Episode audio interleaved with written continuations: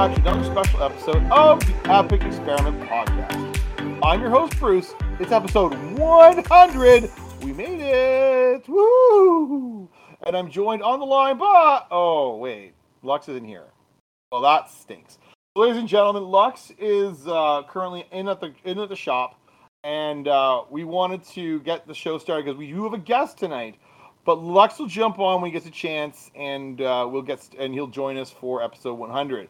Now, I was mentioning that we're going to bring on a special guest tonight, so we have our our, our friend of the show, our most frequent visitor, uh, Sona from the Lotus Council, joining us tonight. How are you this evening? I am doing great, and congratulations on 100. I know it's so cool. It feels like such an accomplishment to get to 100. I know nobody out there on the internet really cares except for us, but to us it feels like a big, big deal. Uh, it means we've been stuck at this a long, long time, and uh, we've been really enjoying it. So, uh, uh thank you very much. We we couldn't have done it without the support from the Lotus Council and knowing that there are great people in the Lotus Council who check us out and support us and urge us on and agree to come on and talk with us. So uh, no, so thank you to all everybody at the Lotus Council. Thank you, uh, Sona. I think this is what probably your sixth or seventh time being on with us. Um, but uh, yeah, no, it's been lots of fun to get, and glad to get to 100 finally. Yeah, it's exciting. yeah, for sure. Now on to 100 more. Let's get to episode 200. Ooh, we'd be with the big boys then. But anyway, um, we'll get some housekeeping and then we'll get on to the way with today's show, there, folks. So, uh, here on the show, you can find all of our content over at thelotuscouncil.com. Uh, that means you can find the podcast. It gets uploaded there free to, for everyone to just check out each and every week. But there's lots of other videos that you can find or other content. Uh, you can find the Twitch stream. You can find uh, YouTube videos. You can find a little bit of everything else going on up there. And you can find a link to the Discord where you can find lots of cool people who love to talk magic, love to talk about EDH in particular. So if you're an EDH crazy guy and you love it, you know, it's all you want to talk about, well, come on in. There's lots of people to talk about. Bounce ideas off your next your next deck, uh, and just get everybody uh, in, in involved and talking about it. All right. So come and check out the Discord. It's very friendly, very supportive, very positive, and the best part is it is free. You can come and join uh, and be part of it. You can lurk around for a bit and then decide you're gonna if you're gonna say something and, and contribute but it's free for you to join, and it's a super, super community. One of the best ones on the internet that I've encountered, and well worth your visit to come and check it out. So come on in, come and check out thelotuscouncil.com and their Discord. Come and see it for yourself. You're going to enjoy what you find. All right? Also, it is episode 100, and so uh, we're going to have a giveaway. Uh, now, for our giveaway this time around, we've given away packs before, and packs are cool but I feel for like episode 100, we need to do better than a pack. So I think this time around, we're going to build a deck and we're going to uh, we're going to draw the names of some people out there who uh, get their names entered in the draw. Stick around to the end of the show for how uh, you can find out to be entered into the draw. Uh, and the winner will be get will get a deck sent from me to you uh, all built, ready to ready to play, uh, a la Epic Experiment podcast. All right, so uh, if you're interested, you want a free deck, you want some stuff you can you can do, and and, and some fun stuff to play with, check us out uh, to the end of the show to find out how you can be entered into the giveaway. Uh, the deck I'm going to be brewing is going to be Killian, uh, Ink Duelist, uh, which is actually one of the uncommons from Strixhaven that I really got uh, interested in, and I haven't built the deck yet. I've got all the sort of the pieces sort of collecting. I don't know how you build decks there, Sona. Like, do you collect the pieces over a number of months, and then you like flip through boxes, and you're like, oh, there's there's that card I was looking for. Uh, oh, I should have put that someplace safer. You ever have that thought? Yeah, I've actually had to change up how I do my deck building just to get organized so I don't buy the same card like four times. Yeah. Which is okay because I do play the, you know, 75 card formats too. But still, I mean, it is a bit of an expense sometimes, and sometimes you end up with more than a playset, and you're just like, why do I keep buying this card? Yeah. So I've started what I've started doing is I've started like getting the really super cheap deck boxes Yeah. and just putting in the cards in Yeah. there that I'm going to use Yeah. for the deck. So that okay, I'm building this deck here. This is what it's going to be. Put a little sticky note on it.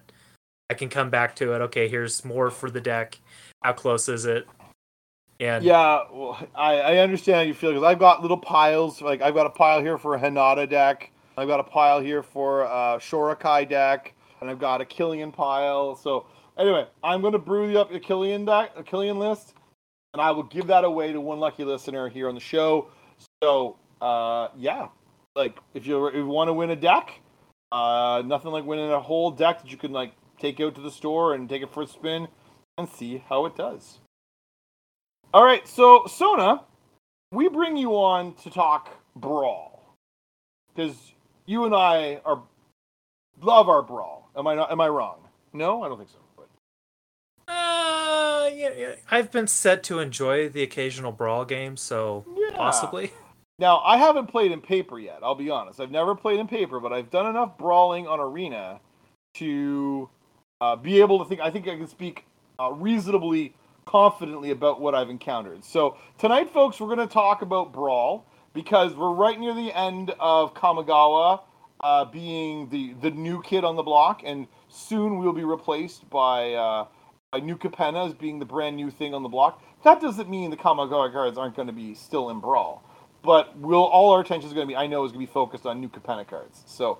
Um, I thought it would be a good time to talk and, and review where we're at with Brawl after Kamigawa and see where see where we're at, see what we've thought, and uh, see what we've learned from the format.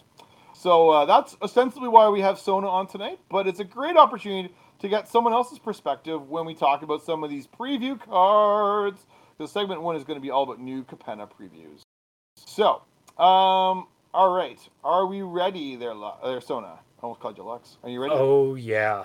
Okay, so let's start with now. Scryfall is down, so we're gonna have to go and do it the old-fashioned way through MythicSpoiler.com.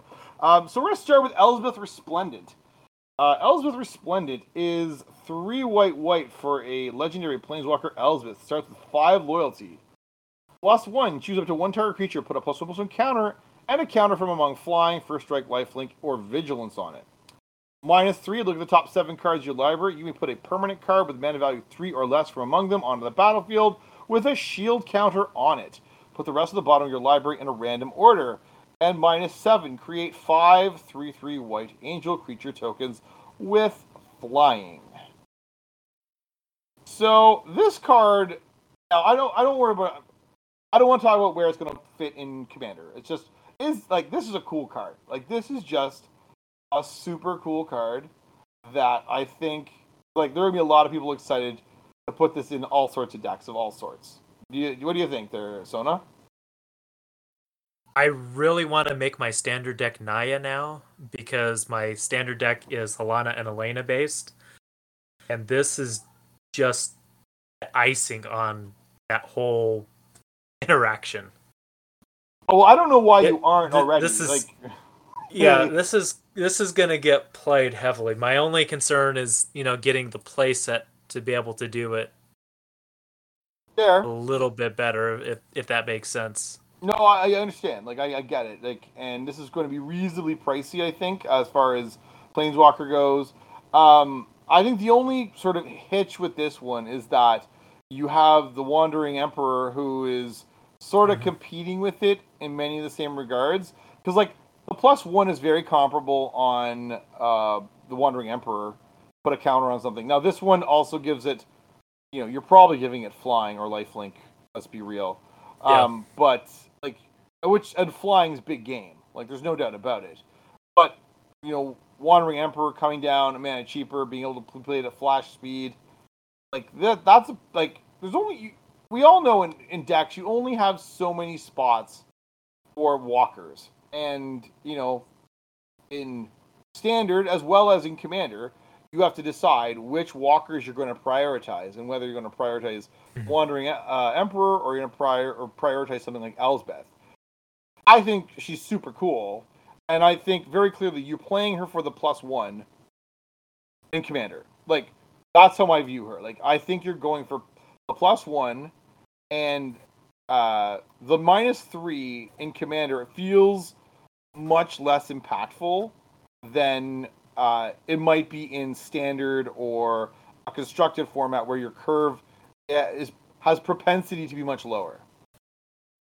I don't know. Like, what? How are your thoughts on that minus? Like, the minus is cool, but I don't think in Commander you're probably going to be hitting as many cool things with the minus three as you would be in a constructed format. Yeah, uh, definitely with also with the deck sizes, it's a little bit of a limitation to just be looking at seven. It's a much larger chunk when you're talking 60 cards Yeah. to look through seven. And honestly, I could also see this one seeing some play in Brawl. I oh I I think Brawl this is going to be a, a, a big player in Brawl. Um, because you get the like the that minus three is a form of card advantage that you can generate, and if you're playing a low a reasonably low slung white deck, or even you know playing a white green deck or something with Elspeth in the, in your deck, you're going to generate some pretty good card advantage with that minus three because you're probably going to Mhm. even if you're only hitting an arcane signet or something because the way it's worded you can put a permanent that includes a mana rock or an enchantment of modest value like you can hit your um oh what's the one it's gonna it's like you draw a card if you have three or more a, a creature with three or more or whatever like all those sorts of enchantments that just sort of sit there and passively accrue you value well you're gonna spit them out for free off of your Elspeth, which I think is pretty cool.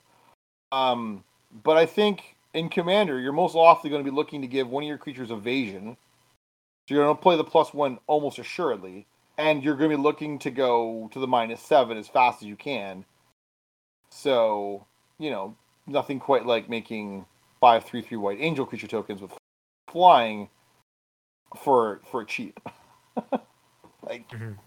like three like five three threes that's gonna close a game out fast like that's that's cool like i like elspeth i think she's super sweet um again i don't know how many decks we're gonna play her because there are like in many commander decks you only have so many slots for walkers but i do think she is super cool all right next let's do you want to you want me to read vivien on the hunt Sure.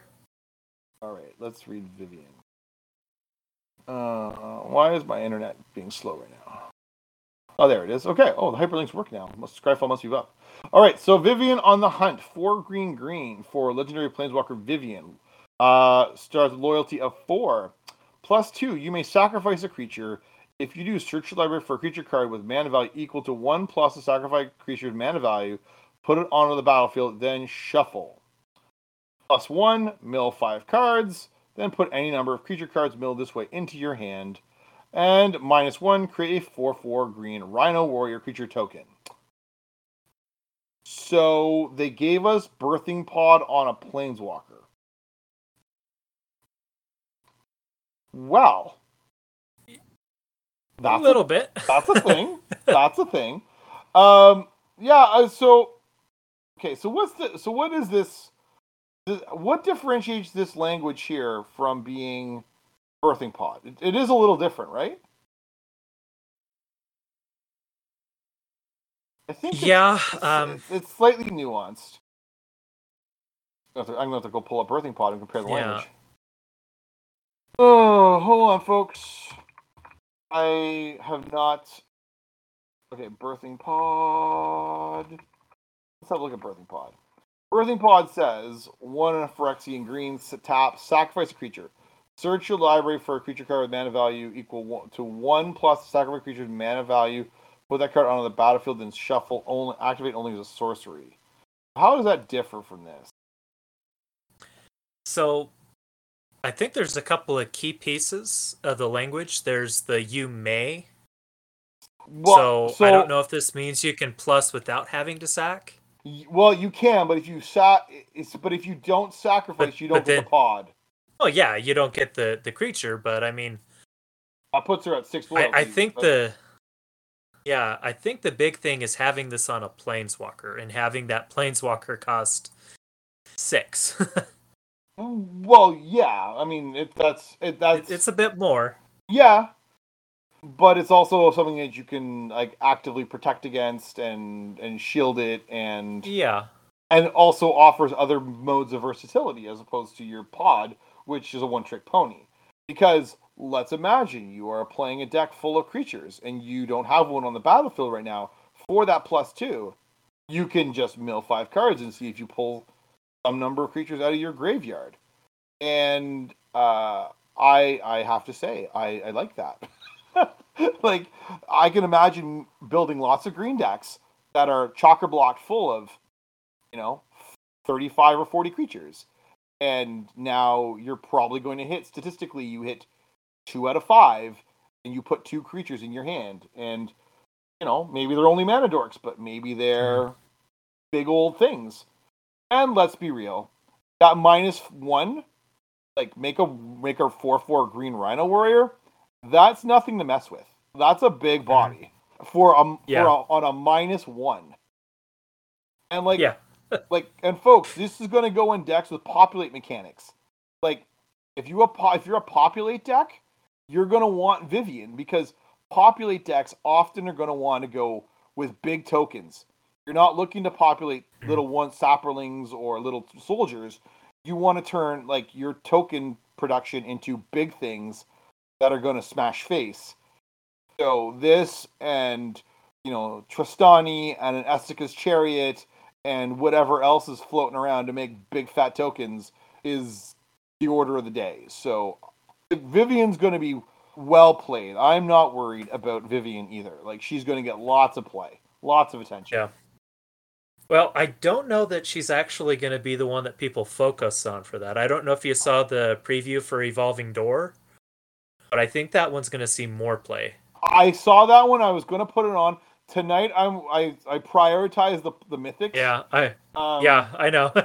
like it's a great one. It, it I think it's better.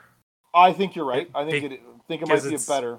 Uh, if if, if you're look yeah. if you're looking to to sacrifice and like looking to pull that like that pod esque trick, then yeah, mm-hmm. like I think it's better. But well, I I mean you can take like a one of the green white citizen tokens that you make with mm-hmm. a lot of the things, sack it, and then get a three color something. Yes. Yes, you can, and that's going to be pretty gross. yeah. So yeah, I'll, I'll, let you guys talk about it another time. I was pretty excited about that. Oh, one, I, so. I saw it, and I was I almost made the list, and I'm, I'm like I be mindful of my time. yeah. So uh, let's do uh, let's do let's do the, the last planeswalker that we've spoiled for us so far um, as they call him uh, affectionately, Mob Nixilis, the adversary, or this is Ob Nixilis. So this is uh, our friend uh, Ob Nixilis, who's a one black red legendary planeswalker Nixilis. Uh, ca- casualty X. Copy this legendary. This, sorry, this, the, copy isn't legendary and has starting loyalty X. As you cast a spell, you may sacrifice a creature with power X. When you do, copy the spell and you may choose new targets for the copy. Right. That seems just not at all abusable at all. Just, you know, hey. All right. Uh, plus one. Each opponent loses two life unless they discard a card. If you control a demon or devil, you gain two life. Minus two. Create a 1 1 red devil creature token with when this creature dies, it deals one damage to any target. And minus seven. Target player draws seven cards and loses seven life.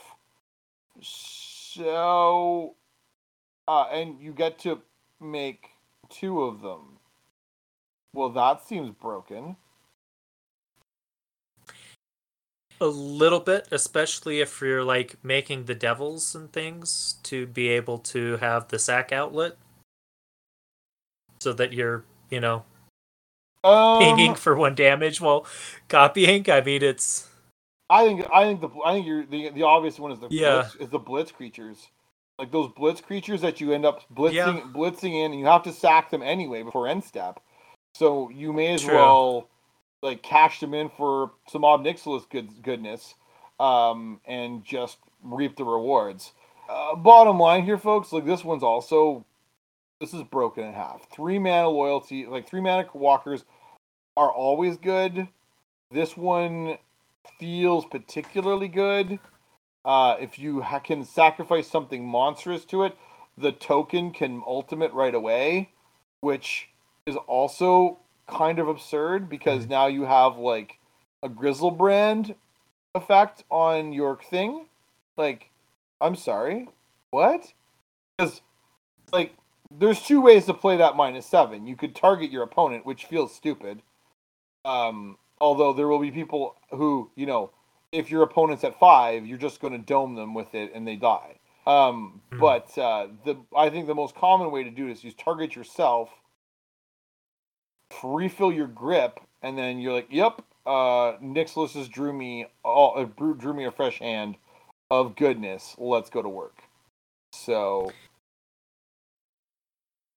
Yeah, I'm brewing this one in Brawl. as you should. I, I, I'm just flat out saying it. This is going to be the next major Brawl deck that I build, and I may try to build it in paper too. Can you, can- this, this, is gonna, this is going to be everywhere. This is going to be everywhere. There's no doubt about it. Just everywhere. And Yeah. I, we'll talk about brawl when we get to our segment two. When we talk when we talk about brawl, but wow, wow, this is going to be everywhere. All right, uh, let's pull up Halo Fountain. Halo Fountain, two and a white for an artifact, and this guy's got some like trading post style feels to it. White and a tap. Untap a tapped creature you control. Create a one green and white citizen creature token. Okay, that's cool. Uh, white, white, tap. Untap two tap creatures you control to draw a card. Wait a second. They give us card draw in white. Okay. Mm-hmm. And then white, white, white, white, tap. So five whites. Untap 15 tap creatures you control, you win the game. Ah! Like, come on. Okay Yeah. like that that's a silly text on it um i i don't know how you're going to get there but let's talk about those first two modes those first two modes i think are where this is at all right so they untap tap creatures Mhm. so that means it's untapping like a Stoneforge Mystic. It's untapping your Trostani. It's untapping your Amara. It's untapping all these value creatures that are just have got activated abilities. And I've only thought of a few, but I'm sure I can think of a bajillion more if I get if I get right down to right, get right down to it. You could ta- untap a Faeburrow Elder or uh, just make a bajillion mana. Like you can do a lot of silly things with this card because it says untap tap creatures, and that is broken, like redonkulously broken. So Yeah. yeah, and like untapping two creatures to draw to draw a card, like that to me sounds ultimately very achievable. And you're going to now have give white card advantage. And gotta remember, white is like sorry, these the, white has access to, um, and is often partnered with green, where you've got a lot of convoke mechanic, like you can so you can convo- use it to Mhm. convoke creatures, and do absolutely silly things that way. Like, I think this card is just undeniably just just bananas, and uh, I'm really excited for it. If only for those first two modes. The third mode is like just sheer gravy. If you get 15 creatures on the battlefield in command, you deserve to win the game anyway. But you know, Well, this would do so well in Abzan tokens. Uh, I wow, I just I was you know I was I see there's a new like there's going to be a Naya tokens build too, like the with Yeah. Jet, with Jetmir. So you're going to play with like March of the Multitudes or White Sun Zenith or uh, Secure the Wastes, make a million tokens on end step, untap, and then like convoke something. I don't know what you're going to do. Like you like or you get your Cryptolith Rite on the battlefield, tap all your dudes, make a pile of mana cast I don't know what you do. Like you don't even need to do anything, just make the mana and then like untap them all with Halo Fountain and win the game. Like yeah. So Oh, I, I mean, I'm I'm just thinking like tossing in Chatterfang and Slimefoot and like the major token generators oh, and just going to town. you're not this wrong. is a, this is a fun card. you are not wrong. This card is br- is hilarious, and I like I don't want to call it broken because I don't think it's broken. I think it's ultimately like, but it is going to enable some really, really interesting things, and start and continues the trend of putting white on par with many of the other colors and things that it can do. Because now you don't need to invest card resources like actual cards from your hand to affect the board by putting creatures on the board or to draw cards. You could just activate Halo Fountain. So yeah, cards really good. Just really, really good. yeah.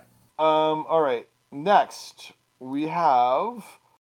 Uh, we're now into some of these uh, other other cards. So we have we saw some of the uh, family mob bosses. I don't know what they want to call them. I guess like family leaders or whatever. So we're into Ziatora the Incinerator which is the Jund or the Riveteer, Riveteers. So three black, red, green, or three in a Jund for legendary creature Demon Dragon. Which, if that's not a cool creature type, I don't know what is. It's a six-six with flying because it's a dragon and a demon, so of course it flies. At the beginning of your end step, you may sacrifice another creature. When you do, Zy- Ziatora the Incinerator deals damage equal to that creature's power to any target, and you create three treasure tokens. Good grief. Fling commanders that make you that make you mana. Mm. That's just ridiculous.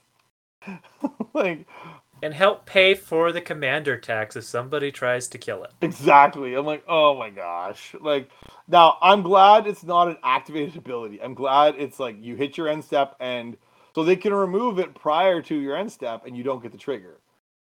However, when it happens, good lord, what is this? Um so yeah, no. And if I'm not mistaken, you can double it with Strionic Resonator, if I'm not mistaken. Is that the one? I believe so. Let me, um, let me go look at Strionic Resonators. Copy targeted triggered ability you control. You may choose new targets for the copy. The triggered ability uses the term uses the words when, whenever, or at. So at the beginning of your end step, yeah, this would be a triggered ability. So Strionic Resonator, flinging two things, making six token, six, six treasure tokens. Um, feels silly,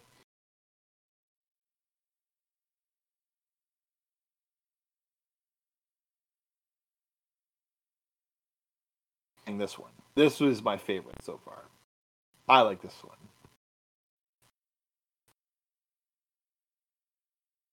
What are your thoughts? Sorry, you you were cutting out there on oh, me. Sorry. Uh, you know, so this this is my favorite of all the, the these family leaders. Uh, what are your thoughts on Ziatora? Yeah, it, it, I mean it's it's Jund. I do like Jund. Um, yeah, that's probably something I would like. I I like to cheat commander tax and you know with all mm-hmm. the doublers and triplers and other things. And yeah, that could be fun. So, folks, if you like to play Ziatora, Strionic Resonator, and Xorn are your two buddies. Because Xorn's going to double the trigger, the treasure tokens, and Strionic Resonator is going to double the the fling, and that seems good. Just just good. Uh, next we have Falco Spara Pactweaver. Uh, one green, white, blue, so one in a bant. We have legendary creature Bird Demon. Interesting. Flying Trample and is a 3 3. When Falco Spara Pactweaver enters the battlefield with a field, sorry, with a shield and uh, a shield counter on it, you may look at the top card of your library at any time. And you may cast spells from the top of your library by removing a counter from a creature you control in addition to paying their other costs. You can cash in counters to play things off the top of your deck. Hmm. What are your thoughts, Sona? This set is broken. yes, yes, it is. This card is nuts. It is very nuts. I like to play things on the top of my deck.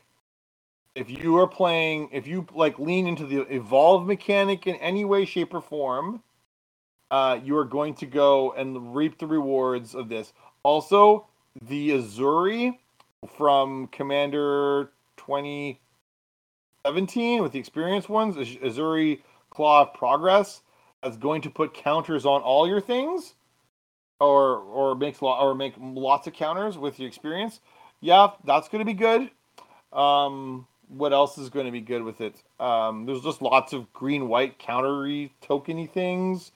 Uh, you know, the Elspeth makes tokens. Like it's going to put a Elspeth's going to put a plus one plus one counter and um an ability token counter on it, meaning you're going to get all sorts of ways to activate things with Elspeth on the battlefield.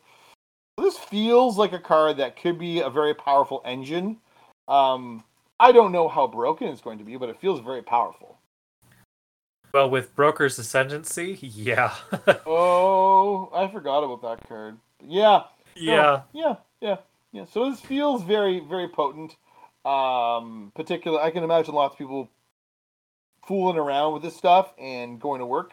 So, yeah, I'm a big fan. Um, I mean, I still think Ziatora is my favorite, but Falco and Raffine are my next ones. I think ultimately Jetmir is, is fourth, and then for me, Lord Xander that we we, we previewed last week is uh, my last. Uh, it comes up the rear for me as far as the mythics uh, and potential planeswalk and sorry potential commanders go. But anyway, uh, there's one more on our list tonight. Are you ready? This thing's broken in half.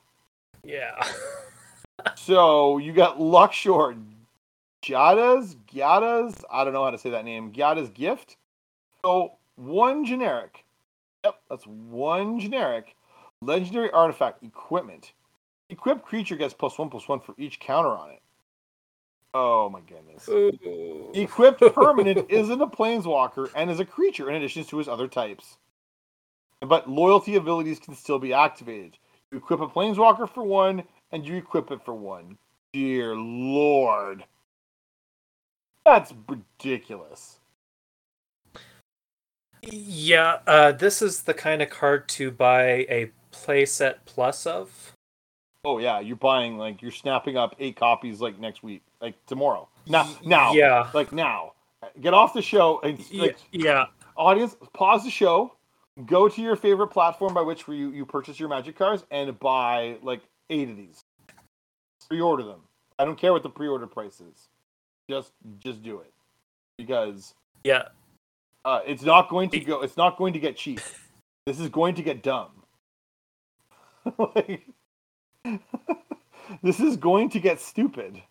Can you imagine slapping this on an Ugin or a Karn or a Bolas or a Garruk Apex Predator?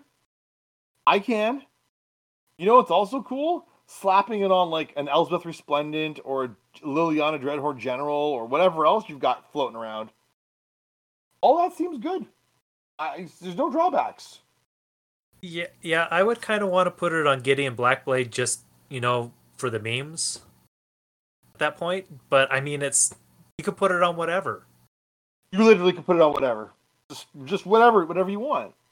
And then if you get really, oh no, it doesn't work with it doesn't doesn't work with the Sarkhan that turns all your planeswalkers into dragons because it means they're not planeswalkers anymore. But that's okay too. You don't really care. This card is cool. This card is crazy cool. Oh, um, oh man, I'm looking at the pre-order prices. what is the what is the pre-order price? Fifty bucks. The extended art is like forty-four ish, and well, the regular okay. art is thirty.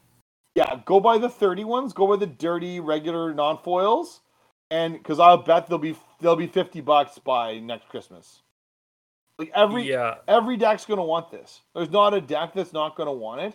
This is gonna be, um, I believe, if, like, apart from the triomes, the most played card from this set by a wide margin because yeah, this colorless. Yeah, it plays with planeswalkers in an in a way that is absolutely absurd, and is just and like planeswalkers aren't going away. As long as they're like a, a unique feature to this set. Like we had War of the Spark. You can go t- like partner looks here up with any command, any planeswalker from War of the Spark, and just have a field day. And now, now you can have your your planeswalker like people don't want planeswalkers as commanders because oh well you can't do commander damage. Well now you sure can. So like this thing is bro Yeah. this is busted. Like, Yeah, and there's quite a few pretty cheap, uncommon uh, War of the Spark planeswalkers that have pretty high loyalty counters on them. Kaya. Kaya comes to mind as being very high. Yeah. seven loyalty. Now, unfortunately, Yeah. it can't go up, but you get like a seven seven, and Kaya's going to smash face now. So Yeah. And then you have like Tibalt that's five for three. yeah, yeah. Arlinn Kord is It- Arlinn Kord is six for a seven mana planeswalker or seven. Pardon me, seven loyalty planeswalker too. Yeah. Yeah, What's Kiora at? That's another yeah. beastie oh, one. That's seven for three as well. Like there's a lot of powerful ones in that set alone that partner real well, and that's like that's like the the low end of the price scale here, folks. Like you can go up to bolases and and Ugins and other things. Like there's lots of world to go with this and explore and make everyone cry. It's mostly going to make people cry, isn't it? Yeah. Yeah. It, it's there's no way this one makes it through standard without getting banned. I to think be you're, honest, I think I think you're right. Like Renan's not with mirrored box in standard currently. Agreed. I also think like Renan's like yeah, like Wrenn and Seven and Wanderers and all this other stuff. Like yeah, there's there's reason Yeah. there's reason to be worried that this is going to be absolutely broken and just time to hack and slash our way through the world. Yeah. Like. I don't think this is quite Oko broken, but I think it might be Oko banned, if that makes sense. yeah, I think you're right. Because it's just gonna warp everything. And it's so cheap. Like, come on, man. Yeah. Like it equips for it equips on a planeswalker for one, equips on a creature for three. Like, come on. Yeah. That's cheap. Cheap, cheap, cheap. All right. Well, those are some sweet. There are some sweet cards, and we have that's, that's all. That's just mythics. I didn't even talk about Urabrask because I thought Ur, I didn't think Urabrask was that exciting personally, but uh, we'll talk about Urabrask next week for sure. Um, Yeah. But uh, yeah, there's lots of very powerful things, very silly things um, coming down the pipe. Uh, so stay tuned for more new Capenna previews and. Uh, pre-release i believe is the weekend of the 22nd of april so it's in two weeks time so if you're Yeah. interested uh, your local game store is going to have um, how's the word juice packs because pre-release packs are always juiced no like, yeah, Yeah. I- you've noticed like they they seed them with sweet stuff and so your chances of you finding a Luxior um, and maybe you know you find someone in your uh, in your pre-release who's got one in a pack, and maybe you can just trade them for, I don't know, all the cards in your kit. like, do you want all of do you want all of mine for that one card, please? How about three or four kits? Thanks, worth it, Yeah. worth it. So, anyway, Yeah. Yeah, that's that's that's kind of kind of insane. All right, let's move on to segment two there, Sona, and let's talk about some brawl. And where do we stand now that Kamigawa is on its way? Has has has been here, has been like the new kid on the block, and is now going to be supplanted by New Capenna here shortly. Uh, what have we learned about Brawl from Kamigawa? And uh, I think I wanted to jump in and start this discussion by saying that the that standard Brawl is really hard to play right now. Um, but I think, uh, and I think the gap between standard brawl and historic brawl right now is growing exponentially in terms of both how fun it is to play the format and how much innovation people are prepared to engage in to make decks that are cool, interesting, and, and innovative. All right.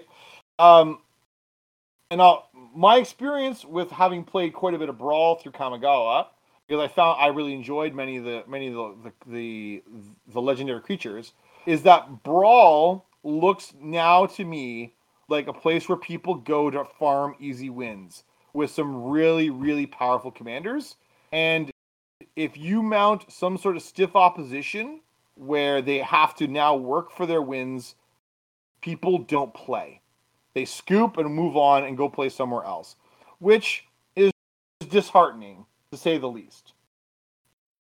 Um, but I'm not really surprised because the fact that it's unranked, the fact that I imagine many people who are playing the brawl in brawl are probably playing on a free to play mode, um, encourages people to not waste their time having a game where they have to work for their win when they can scoop, like re-enter the queue and play somebody else who may be a much softer target and farm a free win with their very powerful commander. And I'll talk about what I think are the most prevalent commanders here shortly. Um, now, how, how much truth do you think there is to that sort of view of on standard brawl right now? Is like is it does it feel like people are just farming wins, or do you think people there are people in there that are legitimately looking for an honest to goodness uh, match? Honestly, I think there's a lot going on here. So, um, having played Brawl and paper before it even made it to Arena or any of the other online things, really it, it is a social format and it's supposed to have a social contract where you say, hey, I want to play this commander. What do you think?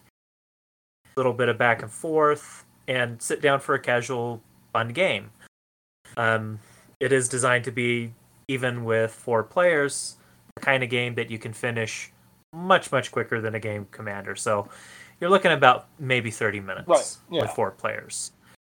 Um, the way they ported it onto Arena, and then just kind of didn't do anything to make sure that it was trying to think of the best way to put this uh, not trying to be super negative but they just they fumbled it so bad.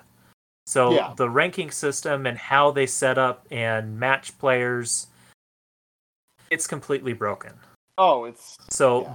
There's so many times where I go up against with my Halana and Alena. I'm like playing like super janky decks, like somebody trying to play a shrine as a commander or something weird. And it's like, why would you place H and A with you know, jank.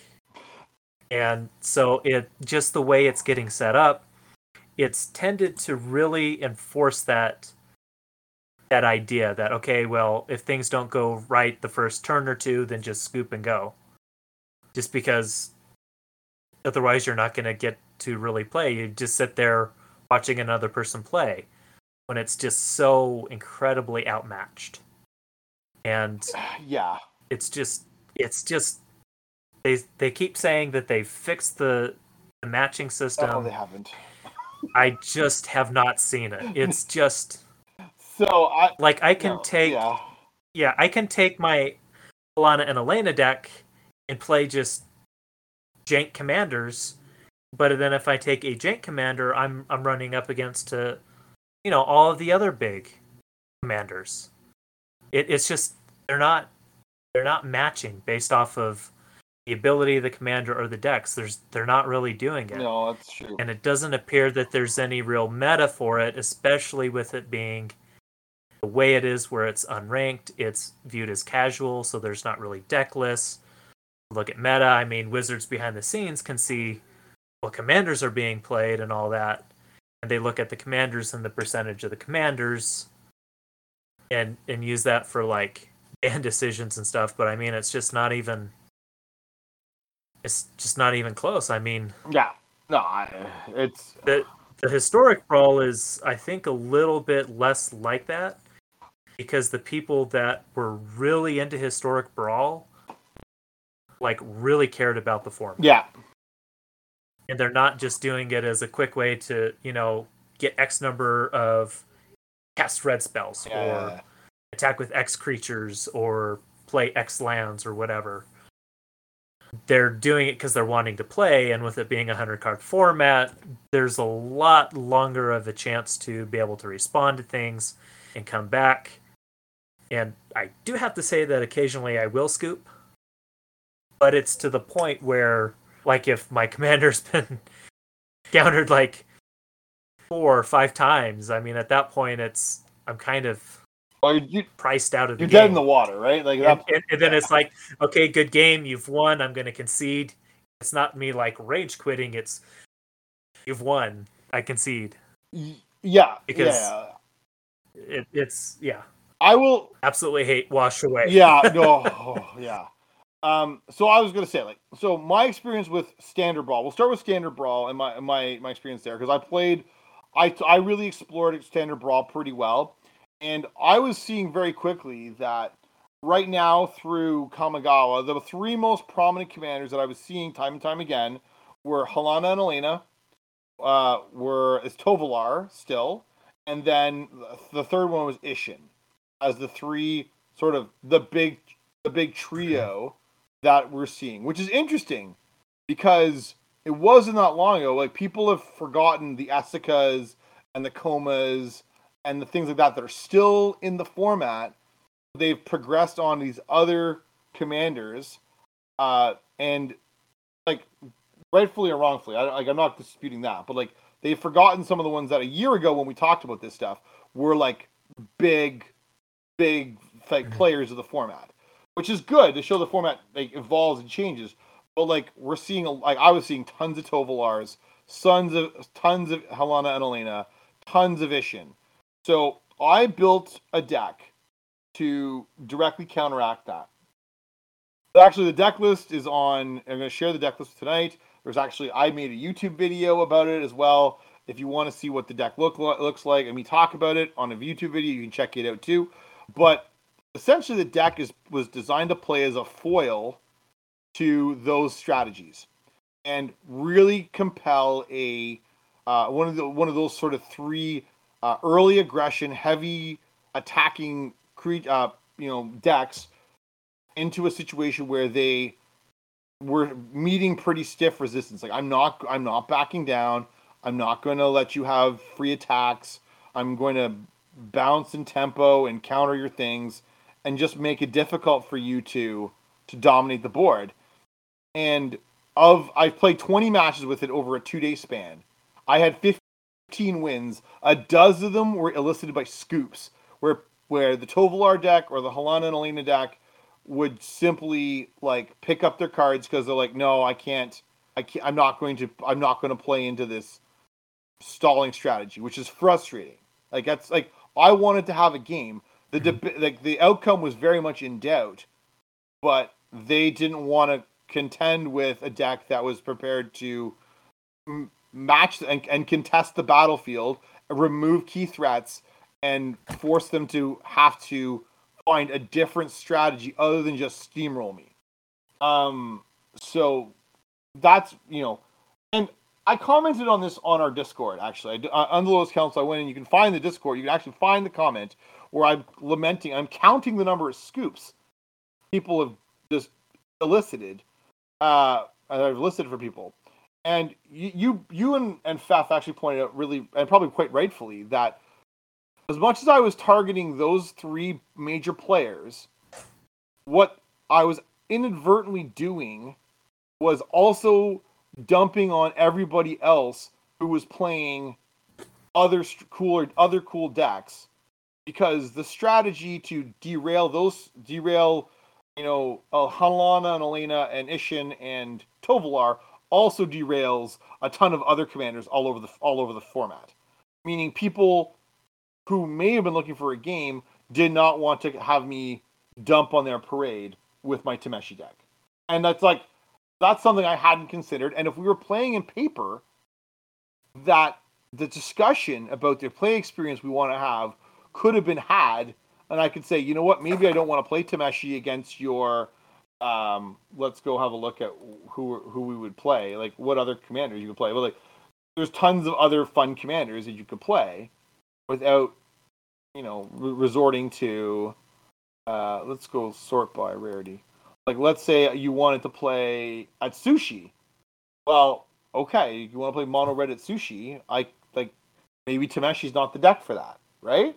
Like but brawl brawl and arena never allows you to have that discourse so i was just dumping on people all over the format and people were like, I don't want to play this stuff because I don't want to have my Atsushi tempoed or bubble bubble snared or whatever, and I have to find a way out from underneath it. So anyway, um, but it led to me brewing a Satsuki list, which I think was which was far more of an appropriate response.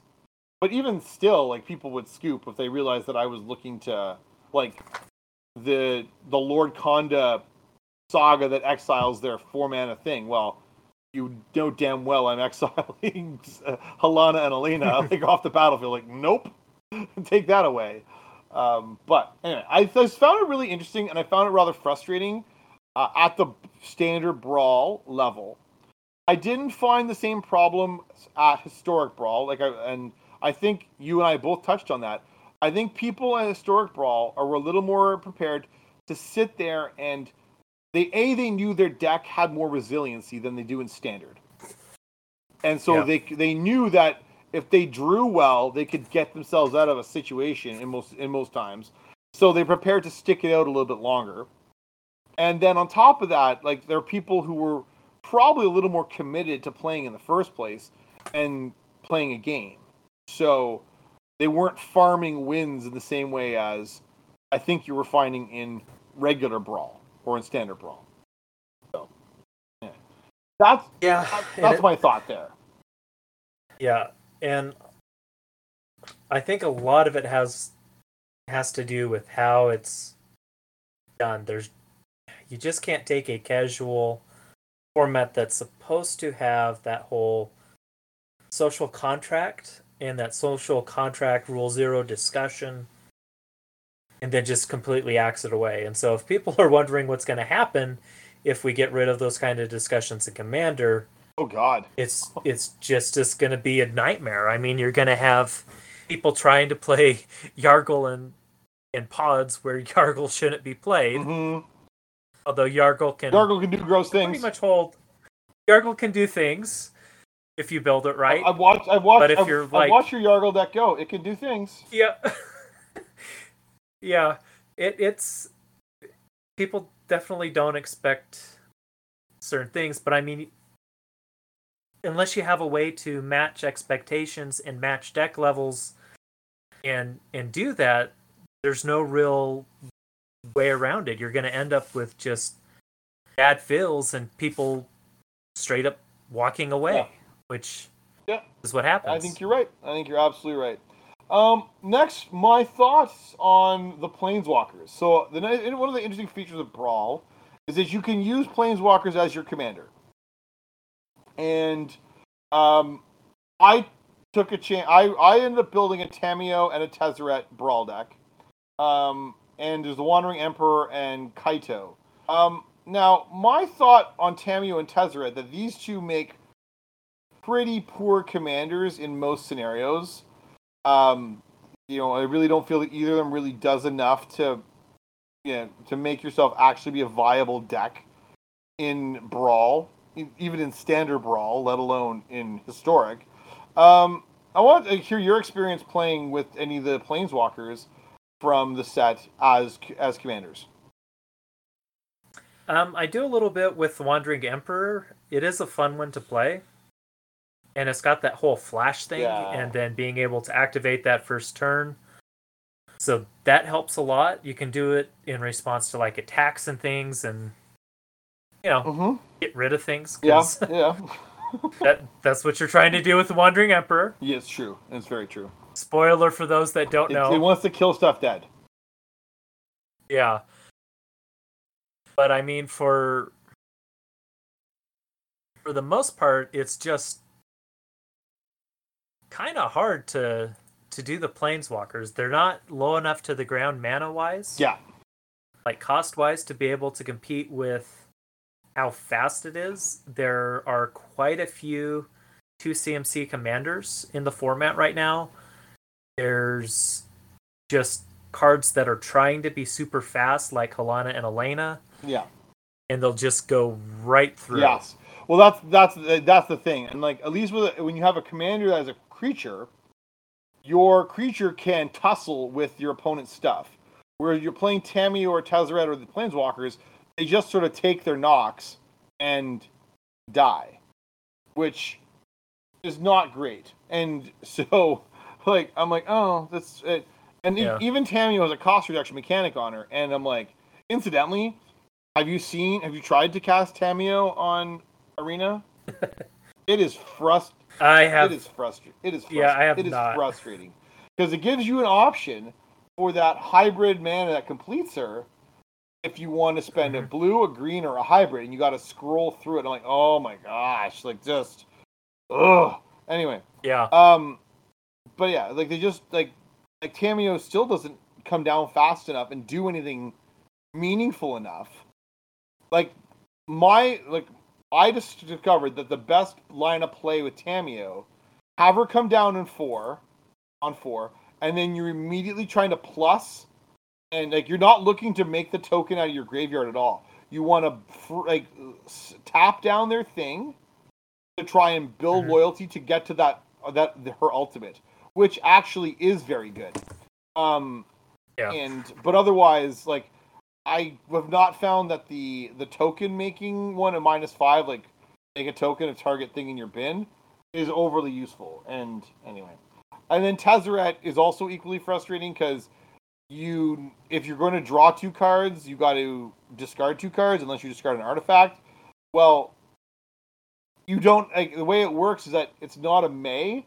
If you have an artifact in hand, you have to discard it instead of saying Yeah. like, I would like to discard two cards here and just loot instead of draw and uh, gaining cards, but I have to keep lands and bad things in my hand instead of the, the, the artifact in Mhm. my bin. So anyway, I just I Yeah. found the two of them very disappointing, and I wasn't I wasn't really down. Um, I didn't get a chance to play with the Wandering Emperor or Kaito, um, but you, obviously I'll take your I'll take your word for it that the Wandering Emperor Emperor has uh, is reasonably interesting. Um, I think I think she is more interesting than some, but uh, anyway, yeah, not sure that I'm not sure they're all very feasible in the long run. Um, Yeah. yeah. Well, they might be with the new sword. It- well, I think the new sword is going to change that math pretty quick. Woo! Yeah. Yeah. It, it's yeah. Because now, now, now you are going to be able to tussle and block and do things. So, um, now, channel.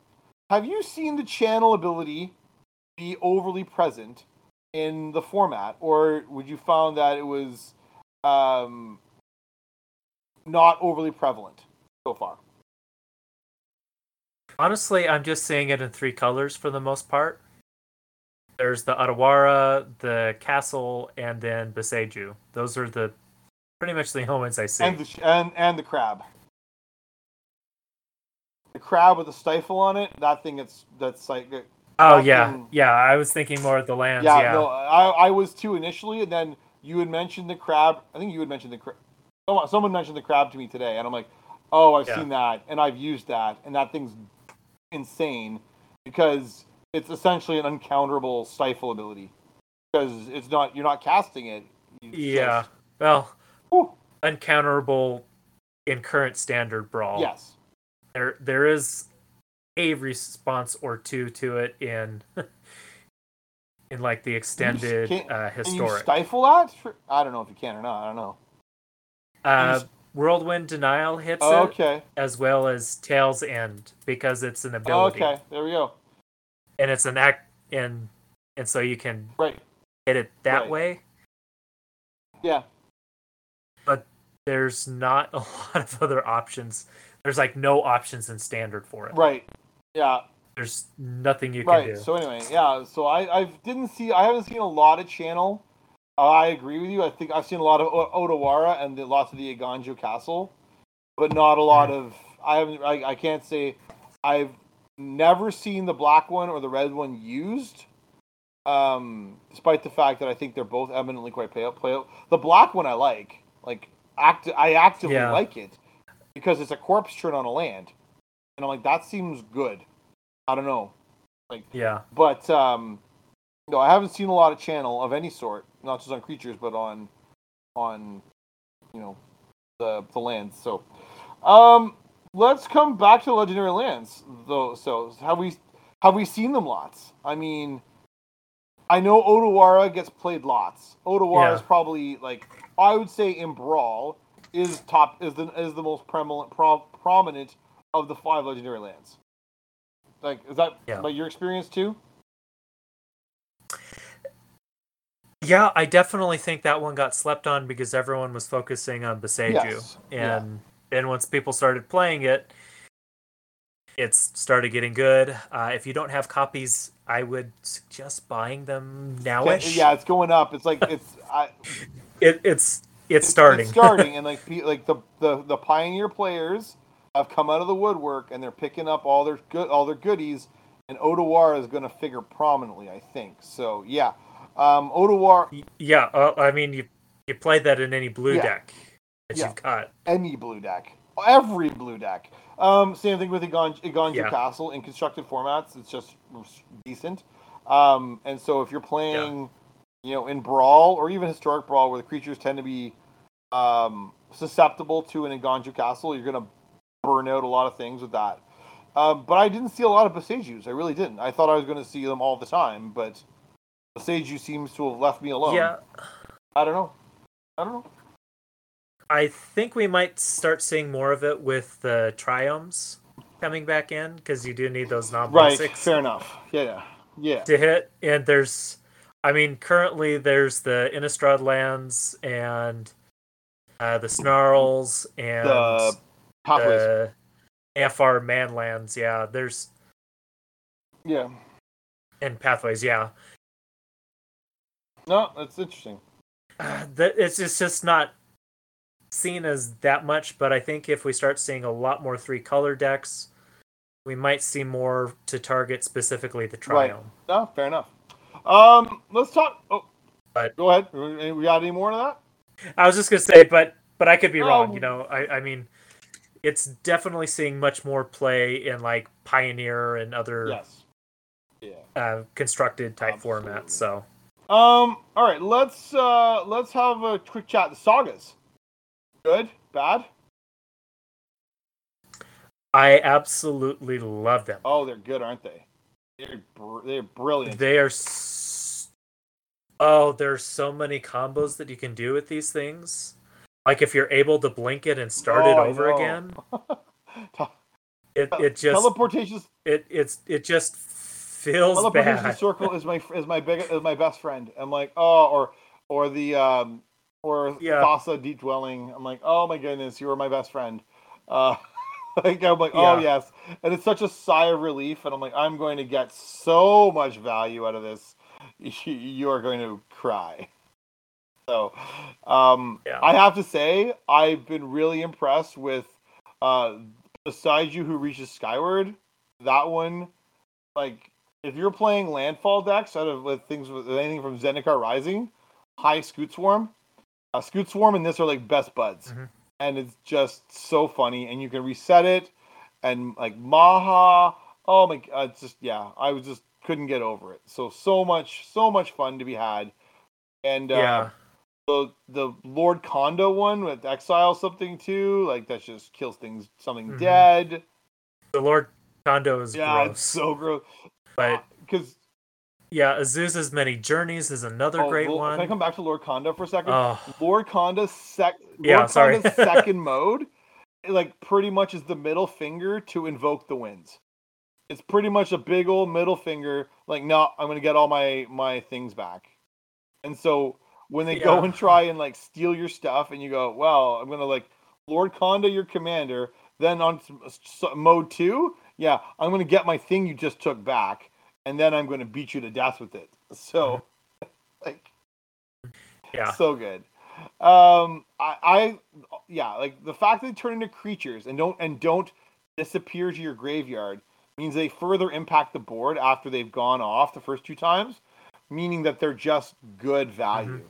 And if you're a Yeah. budget player, and I can tell you this, if you're a budget player playing Commander, you should be looking at those sagas and like, like ask yourself which one of these can I integrate into my decks because not all of them are awesome, but like like legitimately stop and have a think like hmm could i play this in my deck what would it yield me because i think you're going to find that it's going to be more positive than negative by far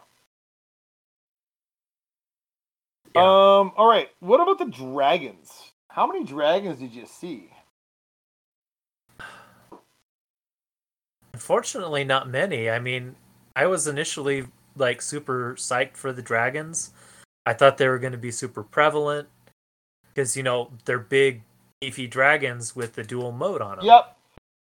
But they're just not really getting played. You know, it, it's kind of sad they don't end up in brawl and Well, I mean, I've seen not even really seeing them in no, they're not, constructed. being, they're not being seen constructed. I've seen I've seen Junji, uh, the black one, and I've seen Ao, the white one. Ao mostly as a commander, Yeah, which is interesting. But uh, and Junji Yeah. comes out of the deck in in all sorts of black decks. But um, yeah. yeah. So, but I haven't seen I haven't seen a lot of Kairi. I haven't seen a lot of. I haven't seen a lot of Kura, and I haven't seen a lot Mhm. of Atsushi. Uh, Atsushi, even though I thought Atsushi would have been the one that most people are more most interested in. Anyway, what do I know? All right, let's talk about let's talk about farewell. or Yeah, let's not. not. this thing, this this card is brutal. It is a brutal card. Like not bad. Like it is fantastic in terms of, but like it's just a feel bad. If you get farewelled, it's like you're getting gut punched, isn't it? Eh, yeah, especially since they can pick what you have and they don't Yes. have, and it's an exile versus. Yeah, destroy, yeah. so-. You can't really use the indestructible options that are there. Um, there's really no response to No, this. it's just you, you- unless you have a counter. Unless you have a, really, unless Yeah, you counter it, you, have gotta you counter, counter it. it, or you're going to get blown out. It, it's a blowout. Like it might get a few of their things, but you know it's getting more of your stuff than it's theirs. So it's a it's a huge Yeah. feel bad. Um, which also so just uh, quickly, people were discussing whether or not we should people should be should ought to be playing it in Commander because if you know how bad it feels to get blown out by a farewell, you have to ask yourself, is this something I want to play in um in regular commander with my friends and make them all feel sad. So just a thought, like putting it out It, it depends on how. exactly. I was, I was, uh, it depends on how much you like your friends. yeah, and, and whether you want to keep them as friends. Um, okay, the reality Yeah. chip. What do you what are thoughts on it? Did you get a chance to play it, try it out, do anything fun with it? Yeah, it's pretty well. It was underestimated in in the previous season. It was one of those ones that people just kind of thought was eh. Yeah, I, I sort of I had sort of discounted And- it too. I have come around to this card as being super busto. like guys, I've come to be super busto. Um, so it to me, I know it's not quite the same, but it kind of feels like uh, Bolas' Citadel, where all of a sudden you can chain together a whole bunch of things on the top of your deck in rapid succession, and you go, "Oh, this is what it feels like to go off with with Bolas' Citadel." Right, like it is Yeah. hugely problematic. Like your opponent's like, "Uh oh," because you're gonna put three, four, five spells off your top of your deck into play, as long as you don't hit too many lands. So, um, all right, um, so we were talking about the most popular commanders. Would you agree that Ishin, Tovolar, and Halana and Alena were like the big three? One, two, three. Yeah, they're they're definitely what's making up a lot of what people play right now. Which Tovolar, I'm not sure why they they play that one so much. I mean, it is the first decent werewolf commander, but I, I think it has to I think it has to do with the Right. fact the thing just like leads into drawing cards. I think that's what it really comes down to. The other the other one Yeah. that I started seeing more and more as the as you know the set is worn is worn on is the Jin-Gitaxias. And people have sort of figured out a build for Jin-Gitaxias, which you know no good can come from it. It's just it's it's it's the most miserable experience to face down. yeah, Holy jumping. Ah. yeah, that that's not a commander I'd want to play, and I would love a social contract to be able to say, no, no, no, Yes. thank you. Why can't they say, hey, I want to play this deck, and then you can choose another deck to play or decline the match rather than jump in and start playing? I mean, Why can't they make a social contract? I don't know. Virtually. man. Uh, but they haven't done it yet. Sorry, I I, I, I don't program, so I don't know how hard it is. Well, but the, I mean like, that would one one one on one Jin-Gitaxias is brutal. Like just brutal.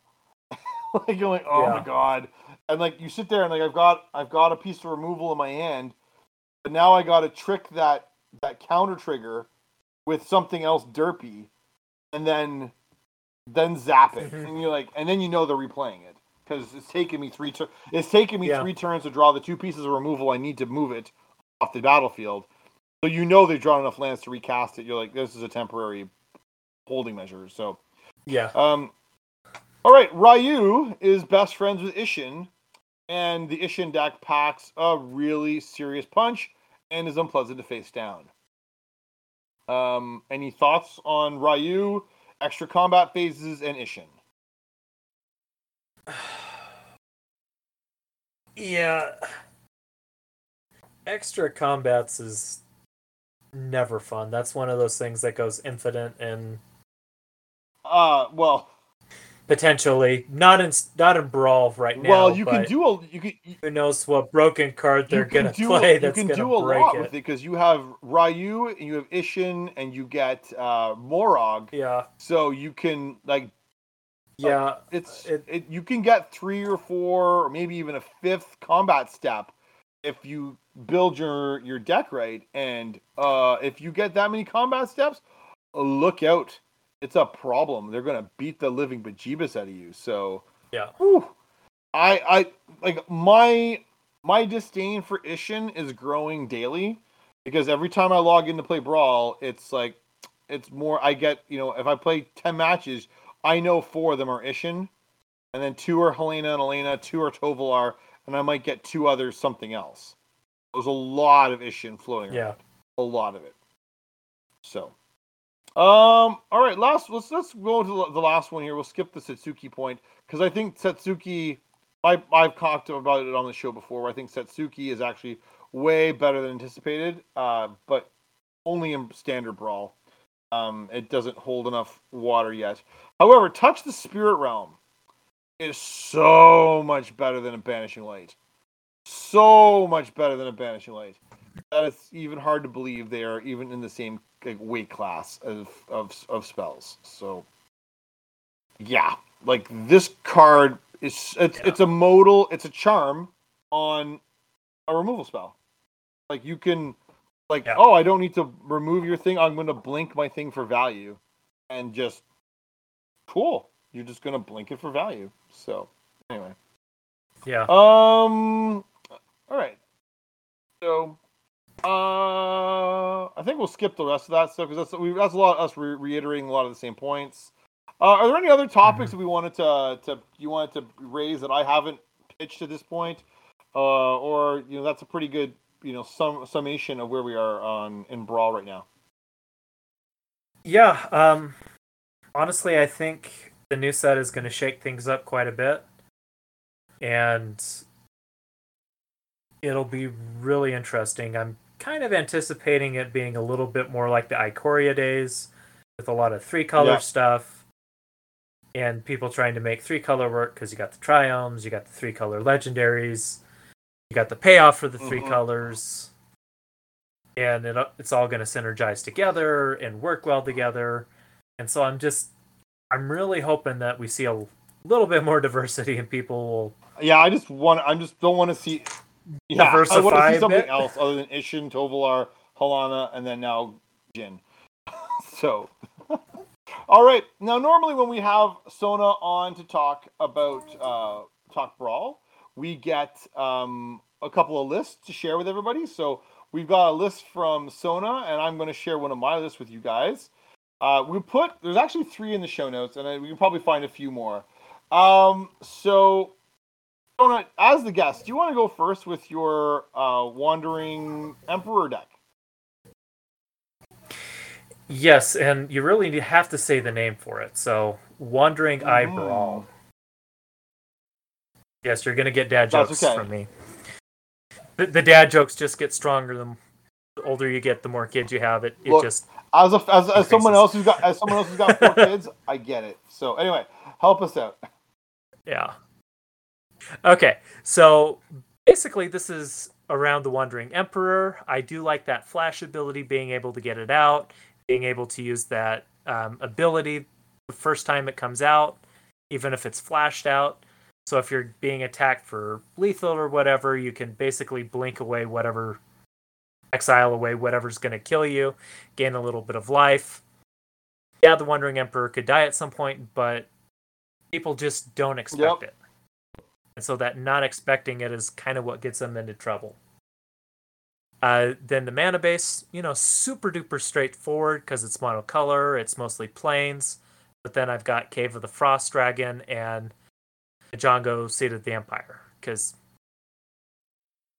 if you're playing Yeah. white, you're going to play Agreed, the white yeah. channel land. It, I, I, I, it, it's just going to happen.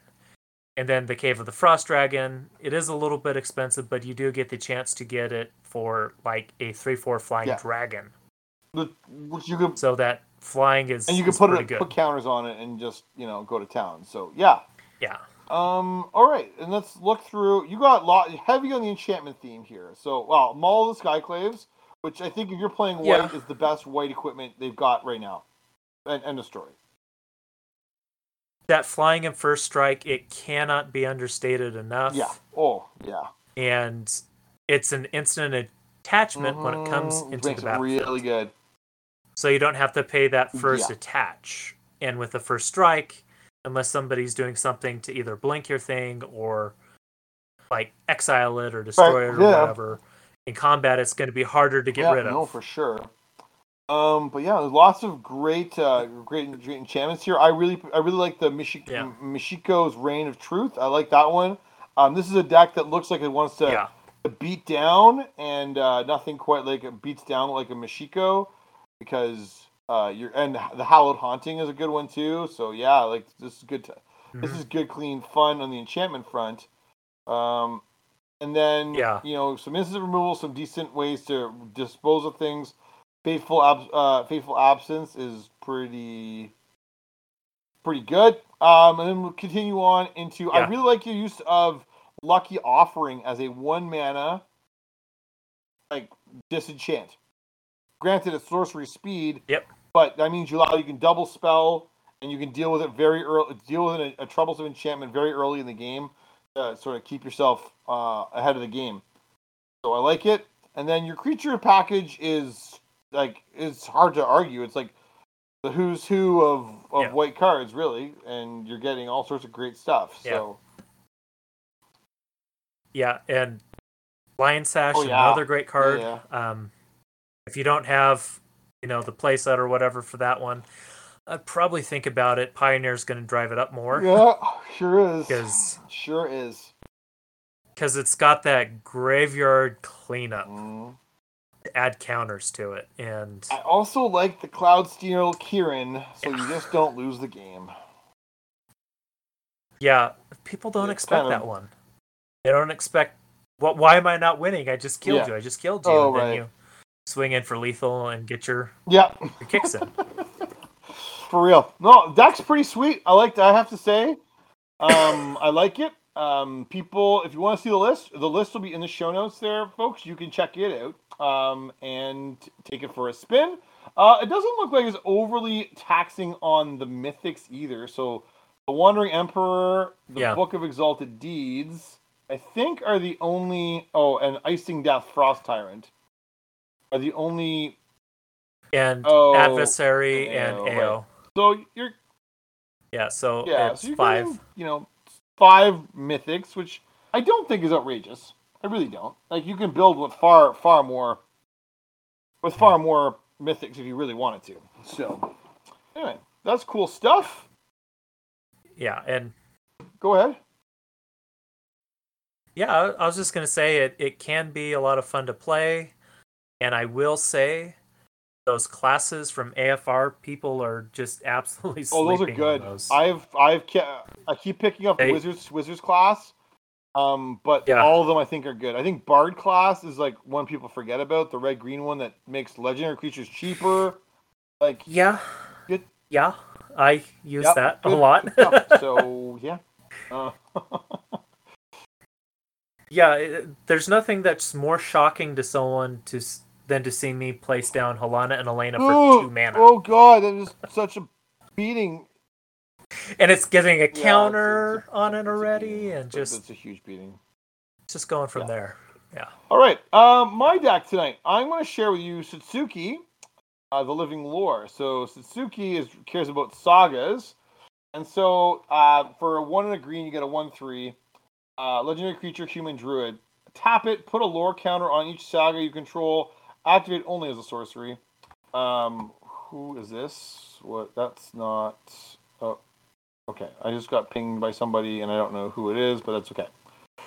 All right. Um, but anyway, the other, the other piece that's important with Satsuki is the death trigger. So when Satsuki dies, choose up to one.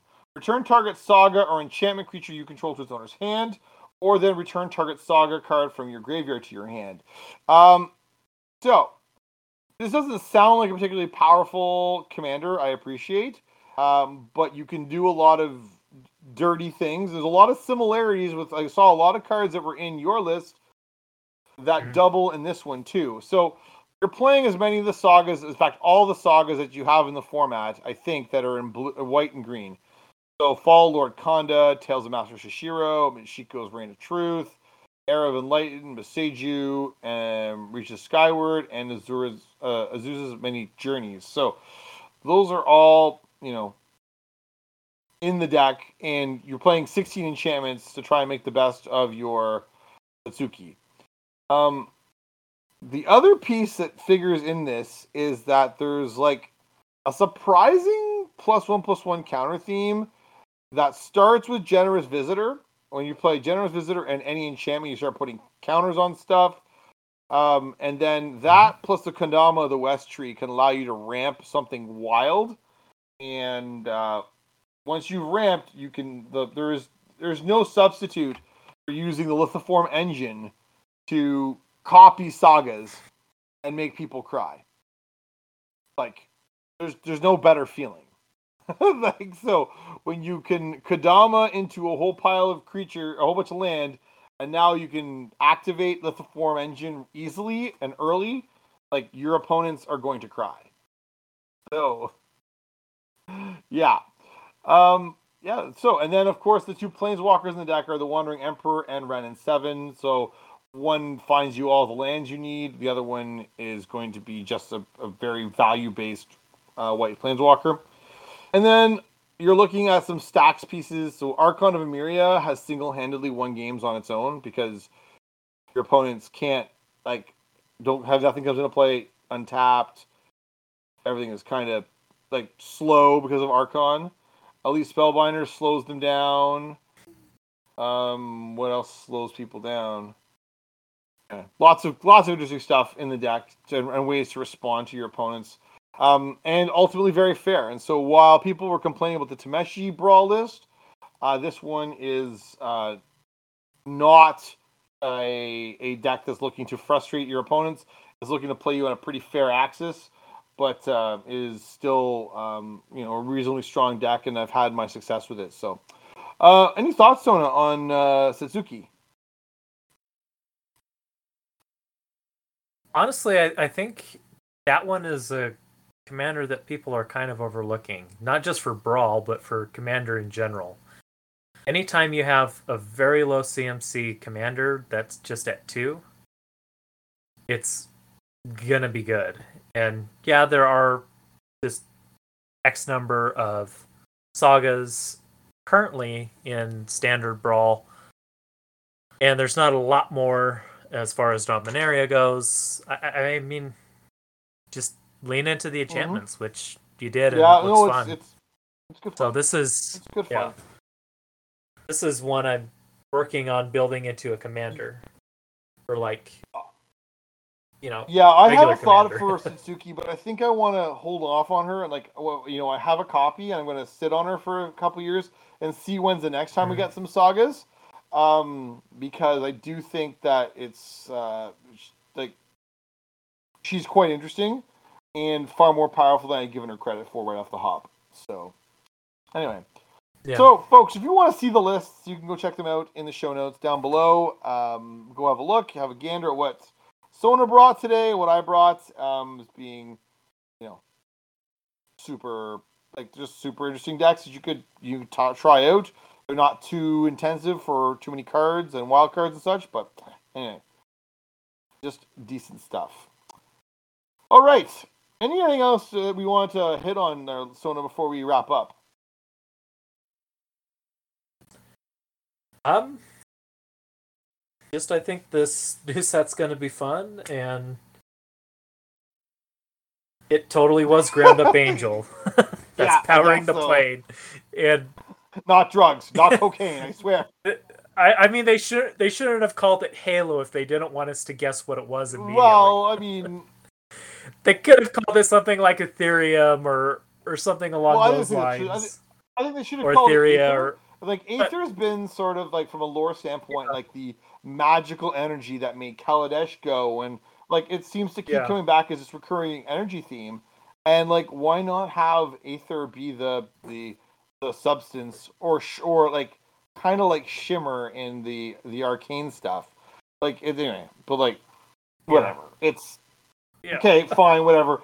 But I also love the whole like, and at your LGS, give your your customers like make believe drugs, and I'm like, oh my gosh, I can't even.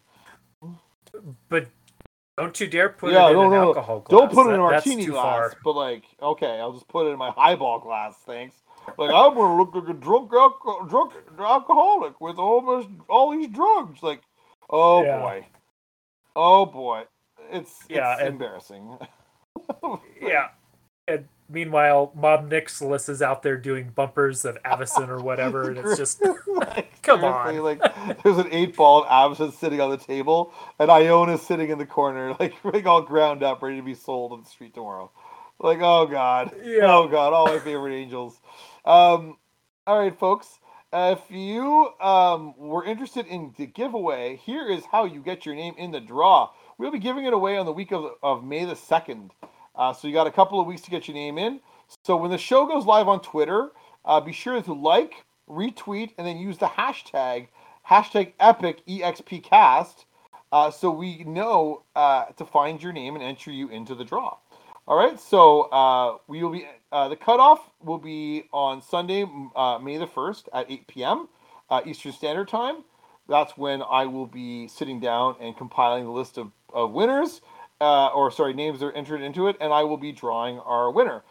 Um, the good news is that there's lots of time between now and then to get your name in. So please, if you're interested, get your name in, and we'll see about winning you that Killian deck. That's going to wrap this week's show up. A big thank you to Sona for coming in and uh, helping out tonight. Um, Sona, if people wanted to reach out to you on the internet, internet, how could they do so? Uh, you can usually find me on Twitter, Biansona. Um, I'm also pretty much in Discord, like Yes, All the time. you you are you are you like You're, you're a very constant, very constant presence there. So if people wanted to talk to Sona, join the, the the Lotus Council Discord and join and just start typing, and Sona's likely to respond to you. Uh, so, um, all right. If you wanted to send us some feedback uh, to congratulate us for on our hundredth show or anything else, uh, you can reach out to us on on uh, through email at the Epic Experiment Podcast at gmail.com. It's in the show notes, so you can find it pretty easily. If you want to find us on Twitter, our Twitter handle is at Epic EXPcast. Uh, you can reach us out there. It's probably the fastest way to get a hold of us. If you like any of our decks, our decks that are available on Moxfield at uh, the Epic Experiment Podcast as our username. So by all means, go and check it out there. You can find us on Instagram uh, using the, the, the name Epic Epic EXPcast. Um, so yeah, all sorts of great places to reach out to us on the social medias. Uh, if you like what you hear and you want to like, leave uh, like it or leave a question, like leave a comment, uh, follow us, subscribe, or everything else on your favorite uh, podcast app. By all means, feel free to go and check out uh, your favorite app and leave us one. Uh, we're available on Podbean, iTunes, Google Play, LotusCouncil.com, Spotify, and now on Amazon. We are available in all your major all your major locations. Uh, we'd love to hear from you guys, so check us out. Next week, we're going to have on our our judge friend Liam um, also known as Wherefore, or right now I believe is Mushu on the if you are in the Discord. So uh, Liam will be joining us to help us go through the rules as they pertain to New Capenna, uh, help us understand Blitz, and help us understand the uh, connive mechanic and everything else that's going on, which is going to be super fun and super cool. Uh, once again, big thank you to Sona for joining us tonight.